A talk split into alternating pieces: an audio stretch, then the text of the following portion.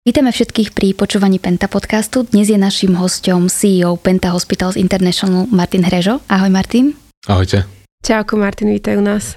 Martin, ešte predtým, ako si rozoberieme nejakú tvoju súčasnú agendu a tvoju pozíciu v rámci siete PHI, Skúsme sa vrátiť trochu v čase. Ty si do skupiny Penta nastúpil ešte v roku 2012 ako finančný riaditeľ alebo na pozíciu CFO siete Svetu zdravia. Aká bola tá tvoja profesijná cesta pred Svetom zdravia a následne potom tie prvé roky a kde všade si pôsobil a pracoval? No musím povedať, že to nemalo nič spoločného so zdravotníctvom. Ja som začal pracovať už počas školy, počas vysokej školy ako, ako auditor po pár rokoch e, som prijal takú výzvu byť finančným manažerom jednej americkej výrobnej e, fabriky v Košiciach. Potom som sa presunul do východoslovenskej energetiky, kde opäť som zabrdol do úplne iného odvetvia, distribúcia elektriny. No a potom tie ďalšie roky som strávil e, v, v konzultingových firmách, kde som sa venoval procesno-organizačnému nastavovaniu firiem, ale hlavne z oblasti energetiky a výrobného sektora. Čiže zrazu si vhúpol do zdravotníckého sektora bez toho, aby si ňom predtým pôsobil. Bol to pre teba šok? Musím priznať, že bol. Do zdravotníctva ma stiahli ľudia, o ktorých som mal vysokú mienku, ale tiež to boli ľudia, ktorí predtým tam nikdy nepôsobili a kúpili sme v úvodzovkách tým, že že poď, že ideme urobiť veľkú zmenu a na to potrebujeme ľudí s otvorenou myslou a so skúsenosťami a z iných odvetví, kde vlastne všetko, čo sme začali v zdravotníctve robiť, čo sa týka zmien procesných, organizačných, centralizácie, o ktorej si budeme ďalej hovoriť, sú úplne bežné veci a v zdravotníctve toto absolútne akutne chýbalo. Boli to bežné veci v iných sektoroch alebo bežné veci ďalej na západ od Slovenska? Sú to po väčšine bežné veci v iných sektoroch, v iných odvetviach. A ja stále s obľubou hovorím, že to, čo sme urobili v zdravotníctve, nie je úplne raketová veda, ale je to taký common sense, ktorý skutočne nájdeme v iných odvetviach úplne, úplne bežne. A väčšina týchto vecí, keď sme ich implementovali do zdravotníctva, tak priniesli svoje ovocie taktiež. Prečo podľa teba tieto veci, tento common sense, nefungoval dovtedy v, napríklad v štátnych nemocniciach alebo v nemocniciach, ktoré sme prebrali? No, a to je veľmi Dobrá otázka, veľmi ťažká otázka a ťažko sa na ňu odpovedá a dodnes som z toho prekvapený aj ja. Ja dodnes nechápem, prečo štátne nemocnice alebo iné nemocnice vúckárske fungujú tak, ako fungujú. A ja za tým vidím niekoľko faktorov. Asi ten najvýznamnejší je to, že zdravotníctvo je prepolitizované a vyťazí politický aspekt alebo populistický aspekt nad ekonomickým ráciom aj keď mnoho ľudí hovorí, že nemôže sa spájať medicína alebo liečenie ľudí s e, ekonomikou, ale to nie je úplne pravda. A, a ďalšia vec, ono to s tým súvisí jedno s druhým, je, je skutočne až také, taký flagrantný prístup k e, narábaniu so zdrojmi, ktoré v zdravotníctve máme. A takisto roky rokuce tvrdím, že, že v zdravotníctve máme obrovské rezervy, čo sa týka zmysluplnej práce, zmysluplného riadenia, tak, aby aby tie zdroje, ktoré tam dnes sú, boli, mo- mohli byť využívané na liečenie pacientov a nie na, na míňanie, na hrubú neefektívnosť. Ešte predtým, ako sa dostaneme k tým konkrétnym krokom, ktoré ste urobili, aby naše nemocnice začali fungovať efektívne, v akom stave boli tie nemocnice, keď ste začali riešiť napríklad ich dlhy alebo to, že sú v zlom stave? Čo ste videli, keď ste tam treba prišli alebo v akých podmienkach tí ľudia pracovali? My sme začali s 8 nemocnicami v roku 2012 a každá z tých nemocnic bola trochu v inom stave. Veľmi to záviselo od konkrétneho manažmentu v danej nemocnici. Každá nemocnica samozrejme bola riadená ako solitér, čiže ktorý riaditeľ nemocnice mal väčší politický výtlak alebo bol povedzme osvietenejší, tak tá nemocnica fungovala lepšie a naopak. Ale dalo by sa povedať, že drvej väčšine prípadov tie nemocnice boli vysoko zadlžené a mali významný investičný dlh, to znamená, že neboli schopné investovať do svojej obnovy, či už je to budova alebo medicínske zariadenia. A samozrejme bojovali s e, problémami pri personálnom obsadení. Pacient, e, dalo by sa povedať, nebol úplne na prvom mieste. Stalo sa nám dokonca, že, že mali sme v portfóliu tých nemocníc aj také, ktoré boli skutočne na hrane tej pomyselnej priepasti, že už len fakt, že zhasnúť a zavrieť, lebo nebolo možné ju udržať. Kto bude posledný odchádzať, nezhasne, hej? Presne tak. No a ja sme v tých časoch, to bolo veľmi odvážne rozhodnutie vtedajšieho vedenia Košickej a Prešovskej župy, že nám zveria svoje nemocnice. Na jednej strane hovorím odvážny krok, odvážne rozhodnutie, vtedy sa veľa v médiách písalo o tom, že Penta vstúpe do zdravotníctva s Bohom starostlivosť o pacienta. Na druhej strane no, treba povedať, že tie vúcky si nevedeli poradiť uh, už s tou záťažou, ktorú, ktorou, ktorú vlastne, ktorá im pristala po tom, čo nemocnice prevzali zo štátneho riadenia. Proste si povedali, že OK, my už to nevládzeme ťahať, nevieme to ťahať, tak poďme to skúsiť s Pentom. Takže sme zachránili niektoré tieto nemocnice na východe. Určite áno. Určite áno. Dodnes si pamätám na, čo mi to bolo tak asi po roku, dvoch, po tom, čo sme prevzali jednu nemenovanú nemocnicu, tak keď uh, sme mali dozornú radu, kde sme mali stále zastúpenie vúcky, lebo to úplne logické a prirodzené, tak uh, jedna z dozornej rady po skončení zasadnutia prišla a my sme boli tuším traja za svet zdravia a tá pani mala slzy v očiach a hovorila, že my vám strašne ďakujeme, že ste zachránili našu nemocnicu, lebo ináč by tá nemocnica v našom meste už nikdy nebola. Ako veľmi boli zadlžené tie nemocnice, ktoré sme, ktoré sme prebrali od vúciek? Takto. Oni neboli zadlžené, lebo nemali žiadne úvery. Keď sa bavíme o typickom finančnom zadlžení, ak hovoríme o tom, že aký mali dlh voči dodávateľom, tak povedzme pri tých prvých 8 nemocniciach, tak bolo to rádovo milióny eur záväzkov po splatnosti. To znamená, že nemocnica nebola schopná platiť za dodávky liekov, medicínskeho materiálu, prístrojov, oprav, rekonštrukcia a tak ďalej tak ďalej, čo prinášalo obrovské riziko toho, že jedného dňa si ktorýkoľvek z dodávateľov mohol povedať, dobre, stačí.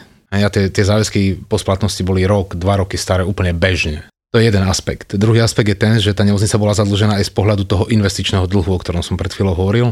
A to je to, že nemocnica nebola schopná obnovovať svoje prístrojové zariadenie. A to má takisto obrovský dopad na kvalitu liečby, keďže stalo sa nám to viackrát, keď sme pri, povedzme, návšteve nejakej nemocnice, ktorú sme si chceli zobrať do starostlivosti, sme našli príklad tiež dodnes si pamätám rengen, ktorý mal 20 rokov. V momente, keď sme ho my boli pozerať pred tými 7, 8, 9 rokmi. Tá technológia ide tak dopredu, že človek, ktorý ide na rengen a dostane žiarenie z 20-ročného rengenu, tak je to skutočne akože tak devastačné na organizmus v porovnaní so súčasnými technológiami. Mnohokrát pacient ani nevie, čo sa v nemocniciach s ním deje a je rád, že dostane nejakú starostlivosť, ale tá nemocnica je skutočne tak morálne aj technicky opotrebená, že tá úroveň liečby je, je dekády za súčasným svetom. Martina, my ešte často hovoríme, že nemocnice mali aj dlh voči sociálnej poisťovni. Čo to v praxi vlastne znamenalo? Neodvádzali sa odvody za jej zamestnancov? No to je tiež také špecifikum v našej krajine, kde, nemocnice v správe štátu neodvádzali, respektíve neodvádzajú odvody do sociálnej poisťovne. Nám to vytvára ako keby takú asymetriu v tom, nazvime to úvodzovkách, konkurenčnom boji, kde, kde naše nemocnice veľmi zodpovedne, či už to dane, odvod do sociálnych zdravotných poistení za zamestnancov platia, majú tú povinnosť, tak to robia. Stalo sa nám pri akvizícii dvoch nemocníc na západnom Slovensku, kedy sme zistili, že nemocnice dlhujú sociálne poisťovne 2 milióny eur. No a ja vtedy ako finančný riaditeľ som sa vybral do sociálnej poisťovne, že dobrý deň, volám sa tak a tak a donesol som 2 milióny eur, obrazne. Až by sme to chceli urovnať. A... Ale nie v hotovosti v kufríku.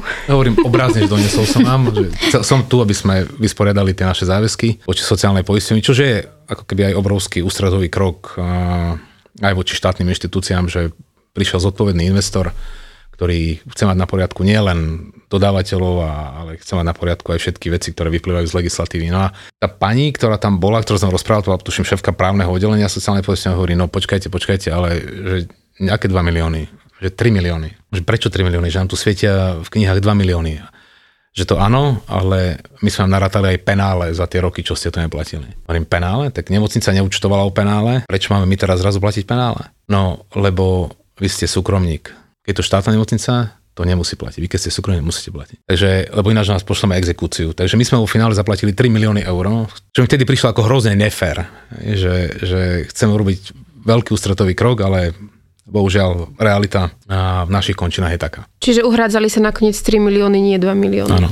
Taká pikoška, sa raz keby debatovali s nemenovaným ministrom historickým, že, že prečo je to tak, že prečo my musíme platiť odvody do sociálnej poisťovne a štátne nemocnice nemusia platiť. A on vtedy odpovedal, že proste je to tak. Druhá otázka naša bola, že no dobre, ale potom, keď vlastne ten zamestnanec sa za neho neplatia odvody, tak on potom, aký bude mať akože, dôchodok a tak ďalej. To znamená, že tí ľudia nebudú dostávať dôchodok? On povedal, nie, nie, nie, to sa považuje za zaplatené. Úplná, úplná abnormalita tohto fungovania, no ale hold.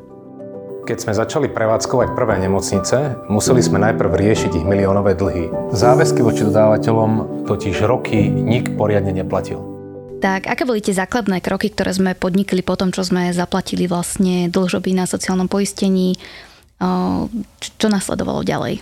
Tak ono, prvý krok pri prevzati nemocnice samozrejme dohodnúť si nejaký modus operandi s tým predávajúcim. Hej, po väčšine my fungujeme tak, že buď prevádzkujeme nemocnice, ktoré sú vo vlastníctve UCIEK a v niektorých prípadoch sa nám podarilo ako keby odkúpiť aj samotné nehnuteľnosti. Ako náhle sme si podpísali zmluvy, mnoho tých zmluv bolo vlastne na x rokov, alebo je stále na x rokov, kde máme nejaké povinnosti, je tam nastavený, ako budeme spolu komunikovať, riadiť tú nemocnicu, ako budeme reportovať tej, tej vúdske a tak ďalej, tak ďalej.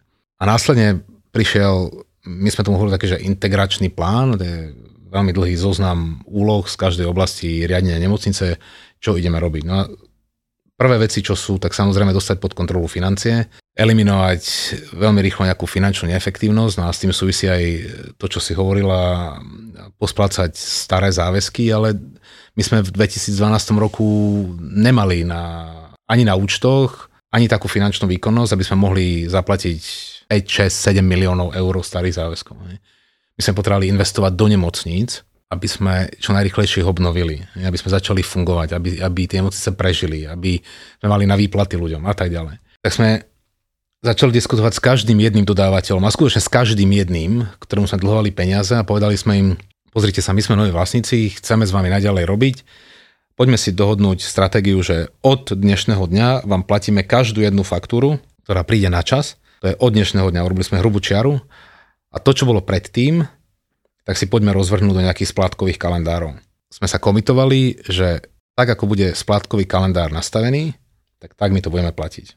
Samozrejme, snažili sme sa o čo najdlhšiu dobu, 12, 24, 18 mesiacov, čo sa dalo. A skutočne sme to dodržiavali.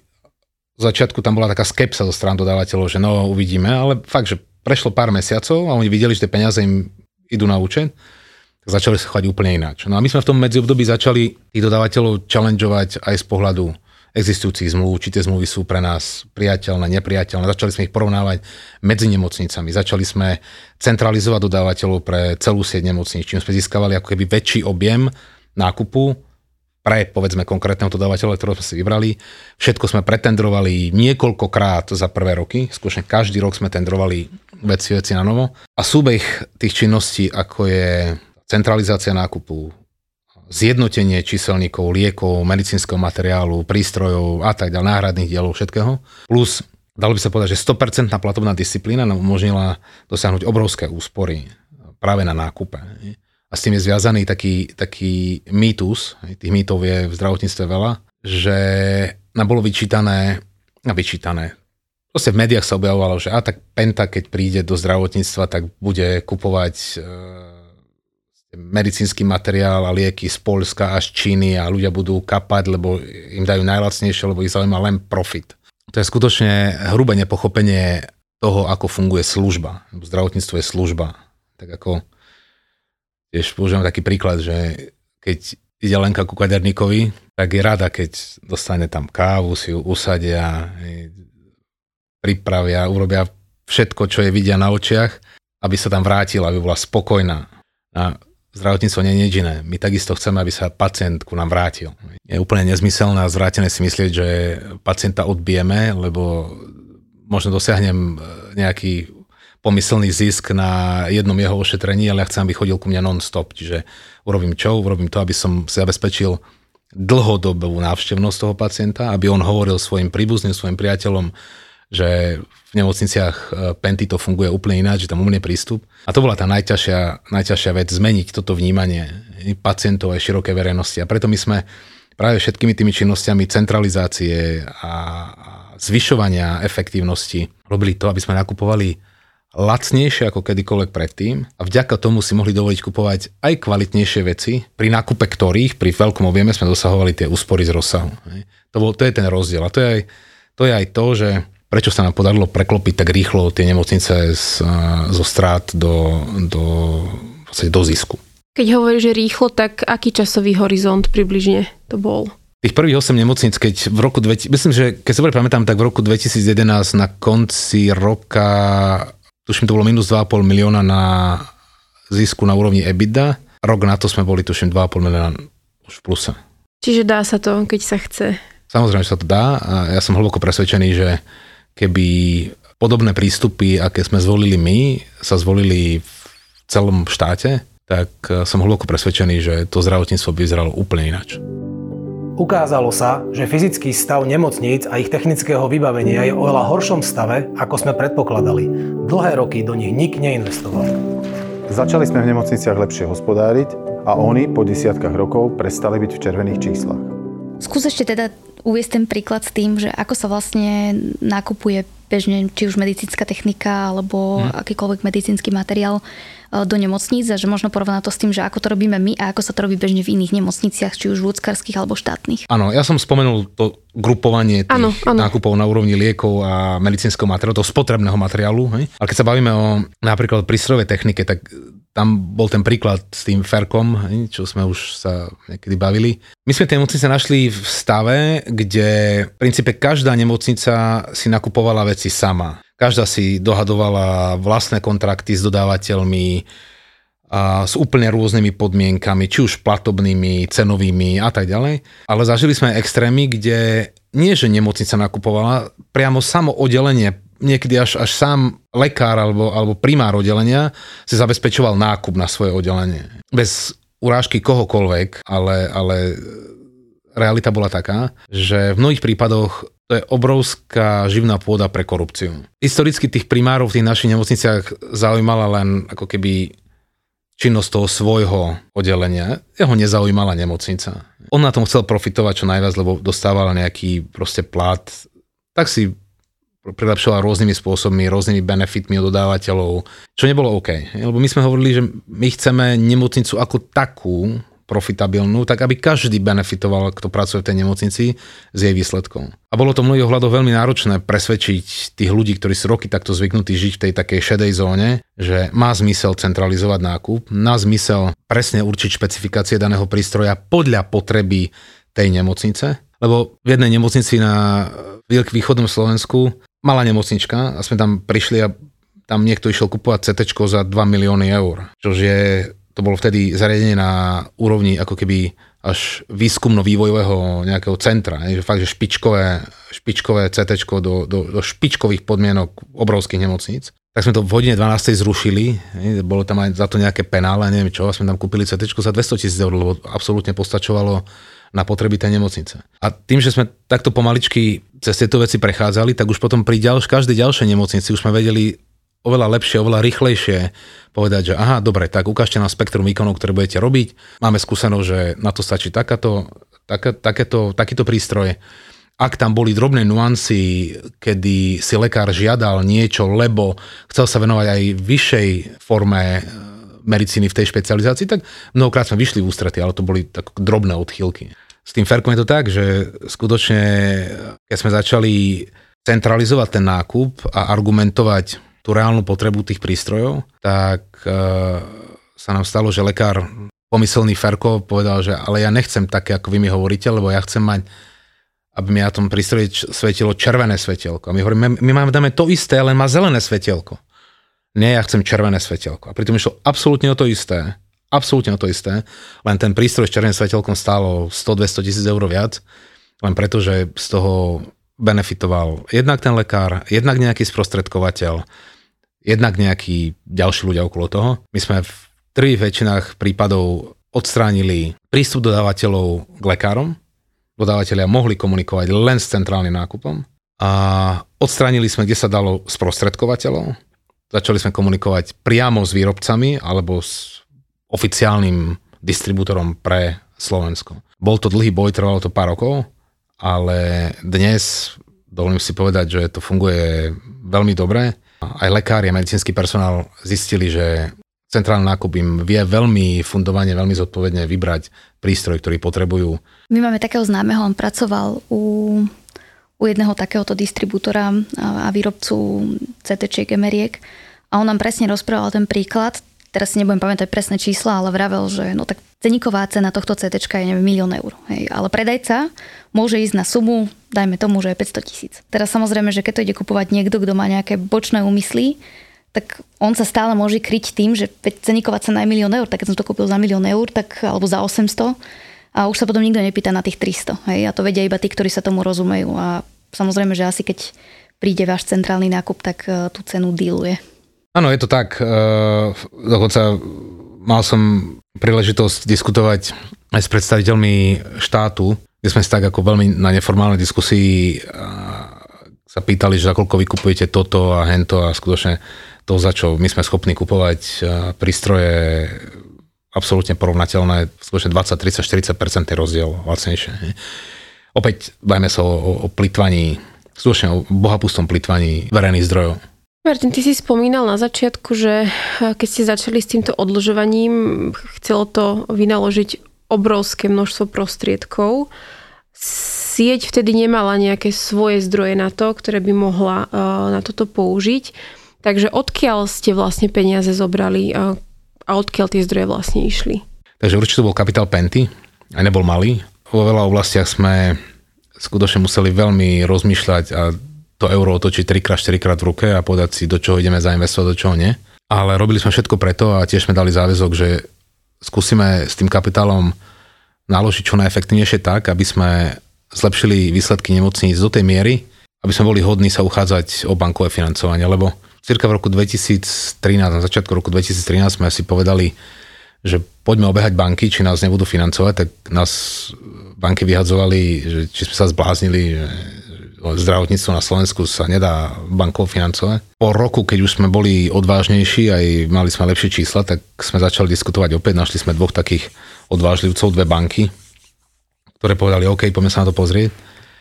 A po ďalšom pol roku sme mali načerpaný prvý bankový úver, Opäť sme preukázali tak ako voči dodávateľom všetkého ostatného aj voči bankám, že sme veľmi spolahlivý partner, že to, čo proste, k čomu sa zaviažeme, to doručíme, či už sú to splatky dlhov, a, alebo hospodárske výsledky, pravidelnosť reportingu a tak ďalej, tak ďalej. Tak dnes v podstate nemáme absolútne žiaden problém s bankovým financovaním. Je to otázka našej výkonnosti, čo sme schopní vygenerovať a, a primerane k tomu, aký dlh si zobrať. Vieš si predstaviť, že by banky dali úver nemocnici, ako je Bory pred, ja neviem, desiatimi rokmi? V žiadnom prípade. A tu nejde ani ako o nemocnicu Bory, tu ide skôr o toho partnera, hej, ktorý za tou nemocnicou Bory stojí. Vždy je to o tom, že tam musí existovať medzi bankou a klientom vysoká miera dôvery a dlhodobej spolupráce. Bez toho to, bez toho to banka proste neurobí. Banka potrebuje mať nejaký track record, že aha, toto je zodpovedný, zodpovedný, zodpovedný partner. Takže už začali veriť, že sa dá financovať aj zdravotníctvo, ak to má v rukách niekto zodpovedný. Áno. A to je to, že my sme žiarivým príkladom toho, že banka neposudzuje to, že čo sa objavuje v médiách o Pente, o Penta Hospitals a, a kadejaké tieto že, lži a, a polopravdy a prekrútené fakty. A banka sa pozerá na to, že je to seriózny partner, ktorý za roky ktoré s nimi spolupracujeme, dodržal svoje slovo, má výsledky, vie, čo robí. Je to sektor, ktorý je extrémne zaujímavý, pretože zdravotníctvo tu vždy bude. Opýtajme sa bank a banky povedia Penta a Penta Hospital sú veľmi spolahlivý partner. Počas 10 rokov v nemocniciach a 15 v poliklinikách sme prešli dlhú a náročnú cestu. Vytvorili sme však skupinu, vďaka ktorej si dokážeme vzájomne pomáhať. A sme členom medzinárodnej skupiny zdravotníckých zariadení Penta Hospitals International. Martin, od toho roku 2012 o, už ubehlo a uplynulo niekoľko rokov. Vám sa podarili naozaj skvelé veci. Ty si dokonca v roku 2013 získal ocenenie finančný riaditeľ roka za to, čo sa vám vlastne v rámci siete Svet zdravia všetko podarilo. Keď sa na to pozrieš spätne, je ešte niečo, čo by si napríklad teraz urobil inak, alebo je niečo, čo by sa dalo urobiť ešte efektívnejšie? No, skoro všetko. uh, ono to súvisí s tým, že Vieš, Lenka, to keď sa ťa opýtam, že že keby si teraz mal o 10 rokov menej, hej, že urobila si Ježiš Mária, Ježiš Mária. No a, a my sme boli fakt, že veľmi neskúsení v tom zdravotníctve. Išli sme cestou, ktorú nikto pred nami nevyšlapal. A robili sme aj veľa chýb. Má to aj tú svetlú stránku v tom, že keď, sme, keď nám tie nemocnice pribúdali, alebo potom keď nám pribúdali aj ďalšie krajiny, Česko, Polsko, tak už sme veľa vecí vedeli robiť zase rýchlejšie. Čiže je to taký ten princíp tej snehovej gule. Ale tie prvé kroky boli ťažké. No a dovolím si tvrdiť, že bez, bez toho trápenia, bez tých lessons learned, bez tých šrámov by sa nám nebola nikdy podarila postaviť ani, ani Michalovská nemocnica, ani, ani Bory. Tak ešte by sme uzavreli túto, túto tému toho, ako, ako tie nemocnice môžu naozaj v rukách eh, súkromníkov fungovať. Tak ja som dostala od známeho otázku, že on keď sa pozrie na nemocnicu Bory, vidí tam pekné jednolôžkové izby, ktoré naozaj sú neporovnateľné s tým, čo vidíme v štátnych nemocniciach. Má pochopené, že všetko tam bude vlastne poskytované zadarmo, respektíve, že zdravotná starostlivosť bude poskytovaná úplne bezplatne. Tak sa mu už nechce veriť, že ako je možné, že sa nám táto investícia za A vráti a za B, že bude, budeme proste ziskový jeden deň. Tak skús možno tak úplne zjednodušene povedať, že ako tá nemocnica na seba zarobí. Hm. Že fakt sa nám to oplatí? Dva aspekty. Prvý je ten, že dria väčšina našich nemocníc na Slovensku a aj v Polsku, v Čechách je tam malý rozdiel, ale fungujú v princípe na, povinnom, na báze povinného zdravotného poistenia. Čiže drvú väčšinu všetkých výkonov, ktoré v nemocnici robíme, dostaneme zaplatené len zo zdravotného poistenia. A bavili sme sa tu už pár minút o tom, že tými krokmi my sme sa snažili tú nemocnicu zefektívniť tak a znížiť náklady tak, aby sme boli profitabilní, ani nie pri obmedzení kvality pre pacienta, pri zvýšení kvality pre pacienta. Čo, to, to, je, to je to najväčšie umenie, lebo znižiť náklady sa dá a pacient nech trpí. Nie, opak je pravdou. Náš pacient má kvalitnejšiu, lepšiu starostlivosť ako kedykoľvek predtým v tých nemocniciach, ktoré my dnes riadíme. A nemocnica Bory funguje na tom istom princípe, že my ju staviame tak a pripravujeme tak, aby bola čo najviac nákladovo efektívna. Keď sa pozrieme do, západné, do západného sveta, všetci vieme, že nároky na zdravotnú starostlivosť alebo aj náklady na zdravotnú starostlivosť kontinuálne rastú všade vo svete. Lebo populácie je stále viac, populácia starne, vyžaduje si väčšiu starostlivosť a tak ďalej, tak ďalej. A vlastne múdre hlavy vo svete vymýšľajú, ako celý ten proces robiť efektívnejšie, rýchlejšie, tak aby pacient bol stále ošetrený čo najlepšie v súlade s modernými poznatkami medicíny. My sme si urobili tú domácu úlohu, že sme pozbierali všetky tie best practices alebo tie, tie dobré príklady zo sveta a podľa toho sme tú nemocnicu nadizajnovali. Je tam veľa, veľa príkladov, to je možno fakt samostatný rozhovor o tom, ale to už bol podcast e, o novej nemocnici, ako tá nemocnica bude fungovať, aké sú tam všetky inovácie, ako bude fungovať tok pacienta a tak ďalej. Keď si zoberieme, že tá nemocnica je relatívne rozlohou malá na objem výkonov, ktorý sa tam má poskytovať, tak je každému, malo byť každému jasné, že to bude poskytované v skutočne v najmodernejšom možnom procesnom systéme, aký tento región pozná. Pri prevzatí všetkých poznatkov, ktoré, alebo všetkých, to je asi odvážne slovo, ale, ale množstva poznatkov zo západného sveta. A práve to nám umožní takúto nemocnicu prevádzkovať tak, aby aj prostriedky alebo tržby z verejného zdravotného poistenia pokryli našu prevádzku a vygenerovali nám zisk, ktorý my opätovne budeme používať na zveľaďovanie nemocnice. Zdravotná starostlivosť nemocnici Borí bude plne hradená z verejného zdravotného poistenia. To znamená, že pre absolvovanie všetkých výkonov bude pacientovi stačiť len preukaz poistenca. Najmodernejšie technológie tak budú dostupné pre všetkých pacientov, ktorí to budú potrebovať bez rozdielu. Martin, ty si sa z pozície finančného riaditeľa prepracoval začiatkom roka 2019 na pozíciu CEO Penta Hospitals International. Aby poslucháči vedeli, Penta Hospitals International je spoločnosť, ktorá združuje všetky zdravotnícke zariadenia Penty v Čechách, na Slovensku a v Polsku. Teraz moja otázka bude smerovať k tomu, že aké sú nejaké hlavné rozdiely medzi tými nemocničnými zariadeniami v týchto troch krajinách a, a možno, že si povedzme niečo viac o tých Čechách, lebo to je taký náš ten väčší benchmark, s ktorou krajinou sa my vždy v rámci zdravotníctva porovnávame, že v Čechách je to lepšie a, a tak ďalej. Hmm, to je veľmi ťažká otázka. Tým, že zdravotníctvo v našom regióne, ako som povedal, veľmi silno politicky ovplyvňované a, a často používané na ako politický boj, tak tie prístupy sú rôzne. Dovolím si ja tvrdiť, že asi taký z môjho pohľadu najzodpovednejší prístup uh, k zdravotníctvu je v Čechách. Videli sme to aj počas covidu a vidíme to proste roky, rokuce, to, to české zdravotníctvo funguje úplne ináč. Tá česká vláda alebo český národ si uvedomuje dôležitosť zdravotníctva, uvedomuje si, že národ ako taký sa môže rozvieť teda okrem iných vecí aj vtedy, keď, keď má proste zodpovedajúce zdravotné služby alebo zdravotnícke služby. A to spôsobuje pár vecí. Prvá, že tie nemocnice vyzerajú úplne ináč ako na Slovensku ten personál sa ku vám správa v Čechách úplne ináč ako na Slovensku, lebo je, je spokojnejší, je, má adekvátne ohodnotenie, má, pracuje v úplne iných priestoroch ako mnohí zdravotníckí pracovníci na Slovensku. To sú asi také tie dve hlavné, dva hlavné odlišujúce faktory. Polsko funguje takisto, dovolím si tvrdiť, ináč ako Slovensko. Povedal som trochu lepšie. Tá vláda takisto, je to Polska obrovská krajina, 40, 40 miliónov ľudí takmer a ten systém tam je v tom iný, že tam napríklad sú ľudia, pacienti oveľa viac zvyknutí za zdravotníctvo platiť z vlastných peňazí.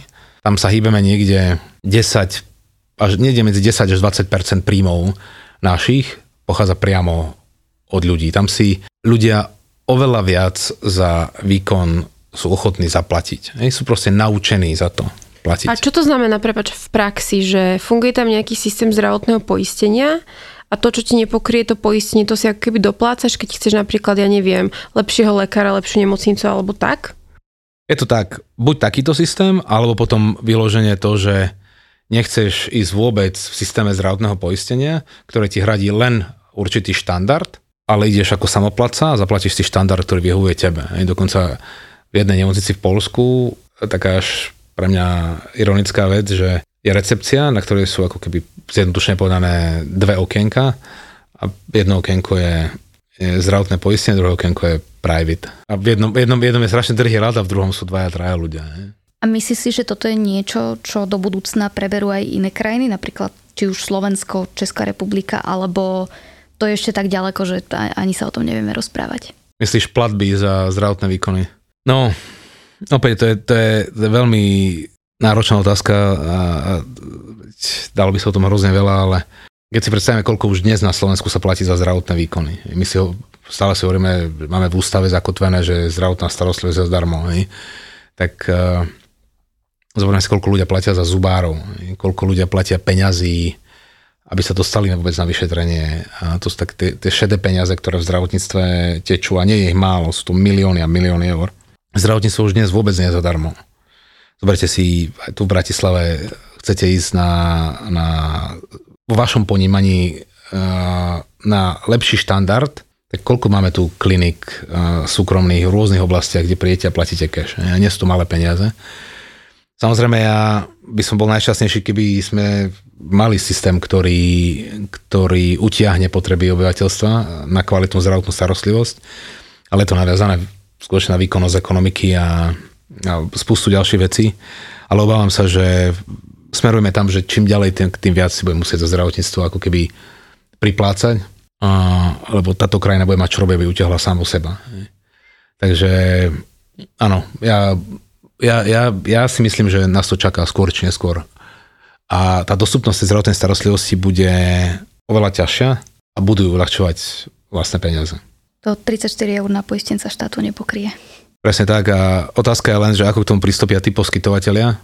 Či to budú peniaze do vačkov konkrétnych uh, medicínskych pracovníkov, alebo to bude, alebo to bude klasifikované ako klasický príjem poskytovateľa, nemocnice, a bude to pre prospech ako keby tej samotnej inštitúcie nemocnice a tá sa bude z toho zveľaďovať. Keď je v Polsku už tento systém tak zabehnutý, že ľudia si už na to zvykli, alebo je to skôr o tom, že nemajú na výber, alebo respektíve moja otázka smeruje tam, že či aj v Polsku sú ľudia zvyk, boli zvyknutí na to, že to zdravotníctvo bolo, dá sa povedať, zadarmo, aj keď nebolo a zrazu prišiel proste takýto systém, ktorý ich naučil, že zdravotníctvo zadarmo nie je a keď chcete, tak si musíte jednoducho doplatiť. Alebo je to úplne, úplne sa to odvia od nejakých iných nejakých historických Malo to nejaký historický vývoj, mm-hmm. podobne ako u nás. Hej. Pozrime sa okolité krajiny, tak sme pozerali, pozerali sme sa aj na Chorvátsku, prebehli sme tam veľa poskytovateľov, je tam veľmi veľa súkromných poskytovateľov. Ich zdravotníctvo je takisto vo veľmi, veľmi zlom stave, to, ktoré je riadené štátom.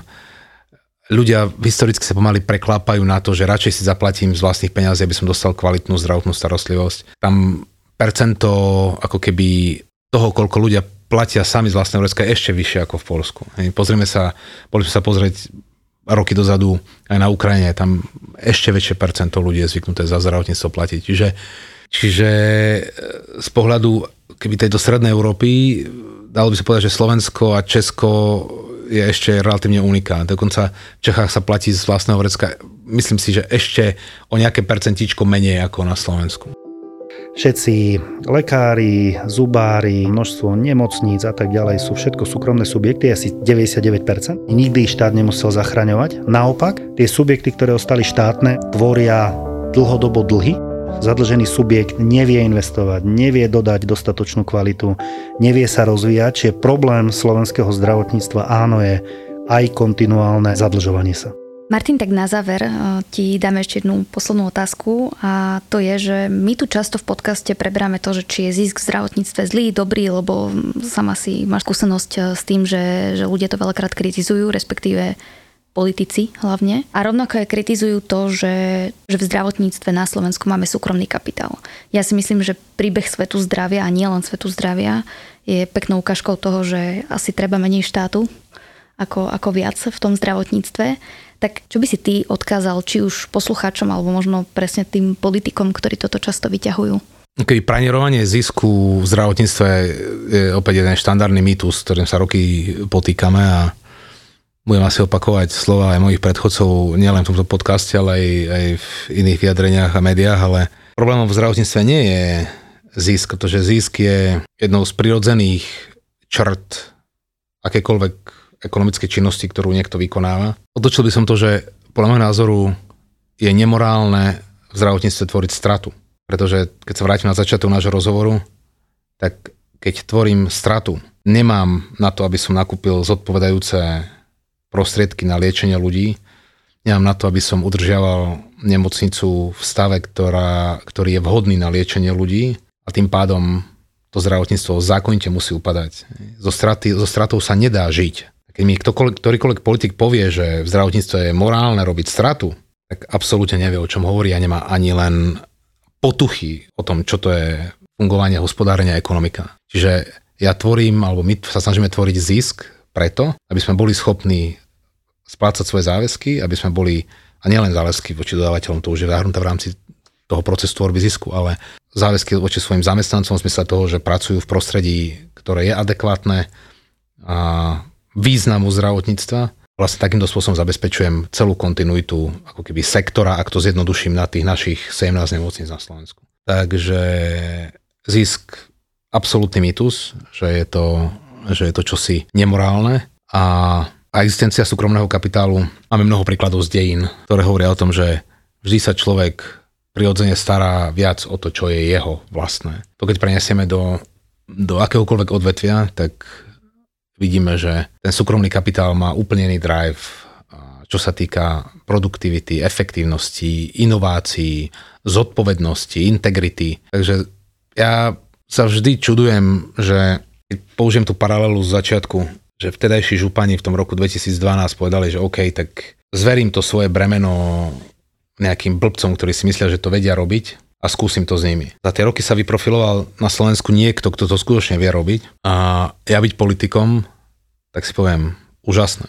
Je tu niekto, kto to vie robiť, vytrhne mi trn z pety, dohodnem si s ním podmienky fungovania tak, aby tá krajina proste v tej, tomto odvetví rástla, aby som mal nad tým nejakú kontrolu, ale zverím to niekomu, kto to dokáže.